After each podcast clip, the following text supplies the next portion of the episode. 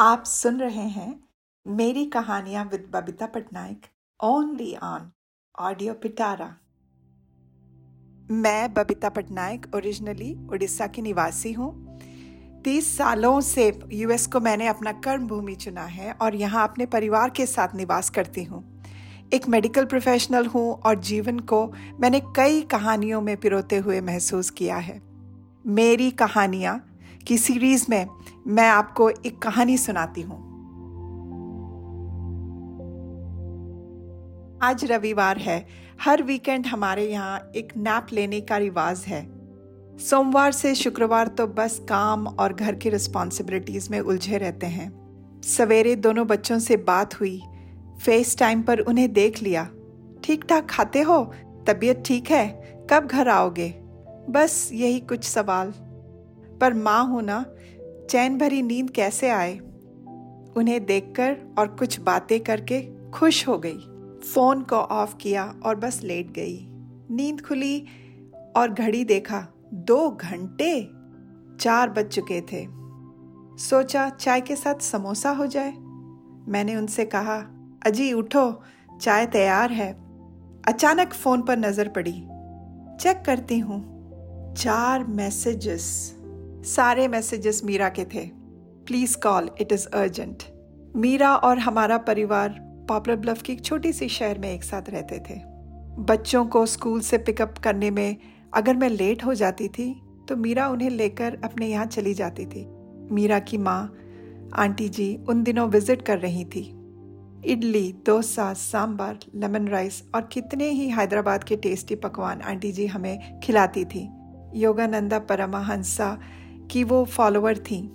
Positive और उत्साह से हर वक्त परिपूर्ण रहती थी आंटी जी। उनमें मुझे मम्मी जी की याद आती थी।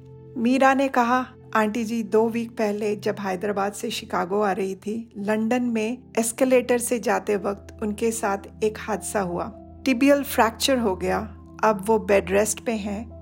नॉन वेट बेयरिंग हैं। चल नहीं सकती और वो मुझे याद कर रही थी। उन्हें पता था कि मैं थेरेपिस्ट हूँ और वो मेरी प्रोफेशनल एडवाइस लेना चाहती थी।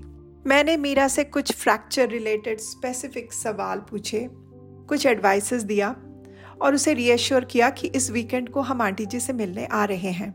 आंटी जी को देखा तो आँखें भर गईं। कोविड में अंकल जी और उनके ससुर जी गुजर गए थे। दो साल बाद फिर यूएस आ रही थी। रूम में व्हीलचेयर वॉकर नी इमोबिलाइजर पर इन सभी के बीच में भी उनकी होठों पर धीमी धीमी मुस्कान बरकरार थी। उन्होंने कहा कि शारीरिक दर्द का उन्हें आभास नहीं हो रहा है। आंटी जी ने प्यार से कहा I am very glad to see you both मैं बहुत खुश हूँ तुम दोनों को मिलके. रात को हमने कुछ एक्सरसाइज किए स्पिरिचुअलिटी की बातें की। अंकल के बारे में उन्होंने हमें बताया और फिर आदेश दिया, सो जाओ, थक गए हो, कल बातें करेंगे। सवेरे होते ही मैं आंटी जी के कमरे में गई। वो विष्णु सहस्त्र नाम सुन रही थी। हमने उन्हें व्हीलचेयर पर बिठाया और डाइनिंग एरिया में पहुँचे। वाइल्डवुड एक बेहद खूबसूरत सब डिविजन है, जहाँ मीरा का घर है। बड़े बड़े ग्लास विंडो थे। हमने वहाँ बैठकर चाय पिया। नारियल की चटनी, सांबार, इडली, चाय और आंटी जी के हाथ का बनाया हुआ अचार। ये हमारा शनिवार का ब्रेकफास्ट था। स्प्रिंग टाइम में यहाँ सारे पेड़ों पर ग्रीन पत्ते आते हैं और बहुत सारे डॉगवुड के फ्लावर्स आते हैं जो कि पिंक कलर के होते हैं और नज़ारा बेहद खूबसूरत होता है। हम ग्लास विंडो के इस पार बैठ के जब ब्रेकफास्ट कर रहे थे तो अचानक हमारी नज़र एक बहुत बड़ा पक्षी पर पड़ा।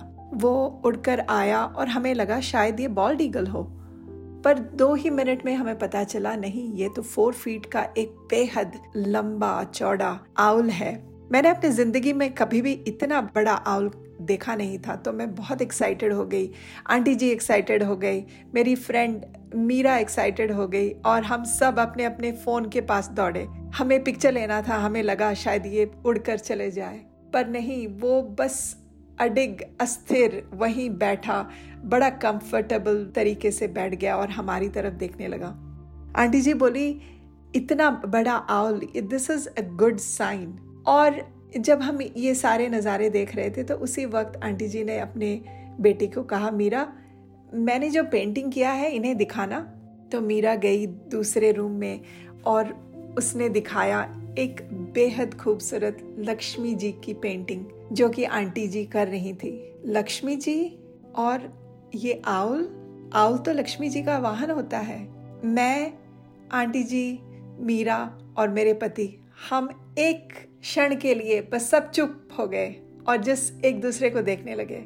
और तभी ये सारे काले बादल जो छाए हुए थे अचानक गरज के बरसने लगे। मैं एकदम चुप सी हो गई।